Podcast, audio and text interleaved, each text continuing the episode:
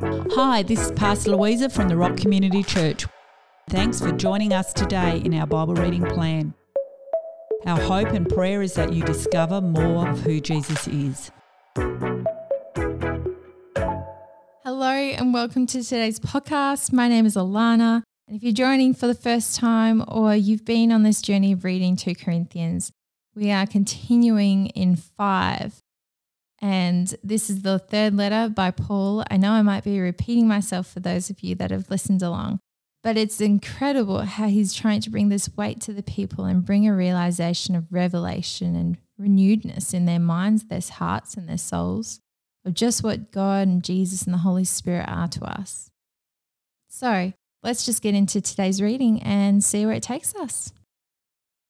We're convinced that even if these bodies we live in are folded up at death like tents, we still have a God built home that no human hands have built, which will last forever in the heavenly realm. We inwardly sigh as we live in these physical tents, longing to put on a new body for our life in heaven, in the belief that once we put on our new clothing, we won't find ourselves naked. So while living in this tent, we groan under its burden, not because we want to die, but because we want these new bodies. We crave for all that is mortal to be swallowed up by the eternal life. And this is no empty hope, for God Himself is the one who has prepared us for this wonderful destiny.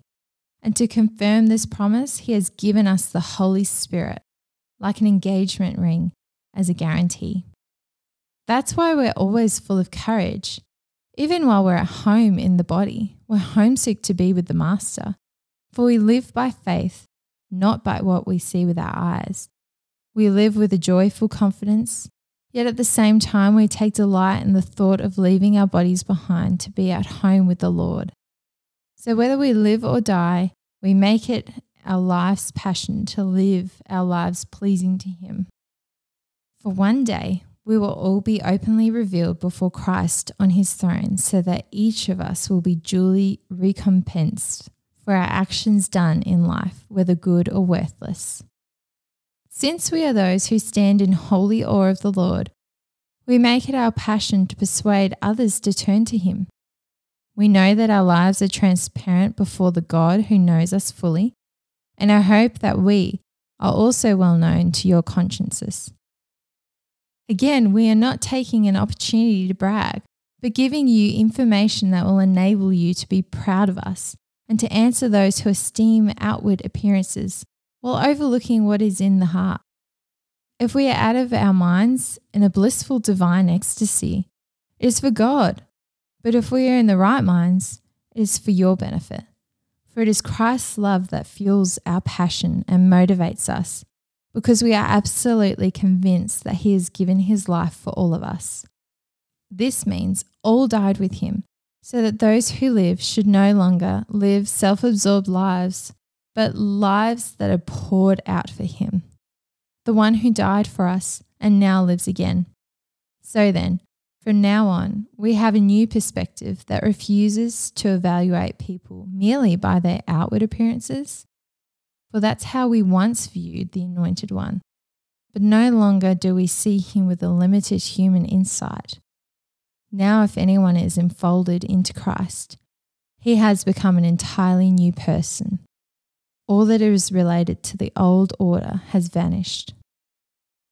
Behold, everything is fresh and new, and God has made all things new and reconciled us to himself and given us the ministry of reconciling others to God. In other words, it was through the Anointed One that God was shepherding the world, not even keeping records of their transgressions. And He has entrusted us the ministry of opening the door of reconciliation to God.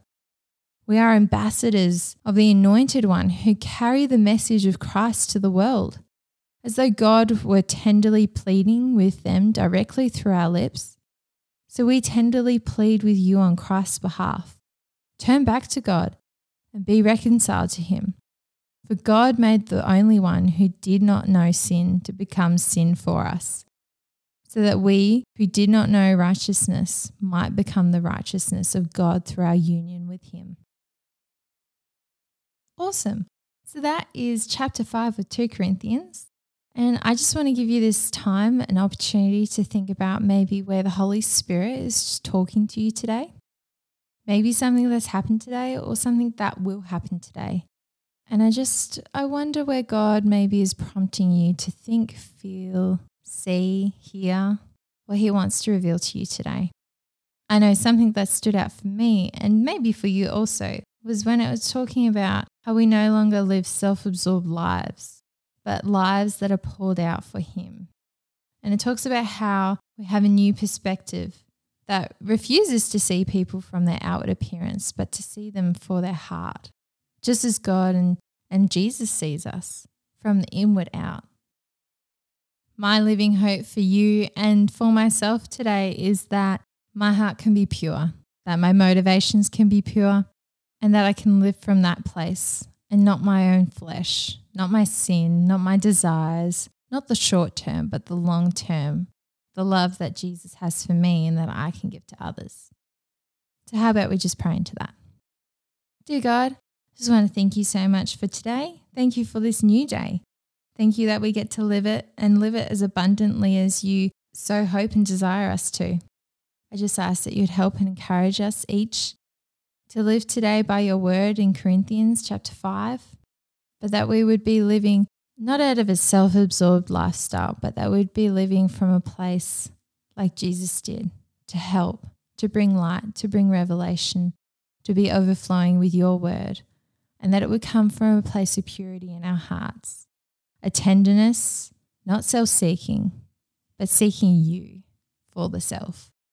Just ask that you'd help and encourage us with that today, wherever we happen to be in our days, and just help us to, yeah, really trust that and to walk in that also. Amen. Thanks for joining us today in our Bible reading plan. Don't miss future episodes. Click follow to subscribe and share with a friend. Have a great day.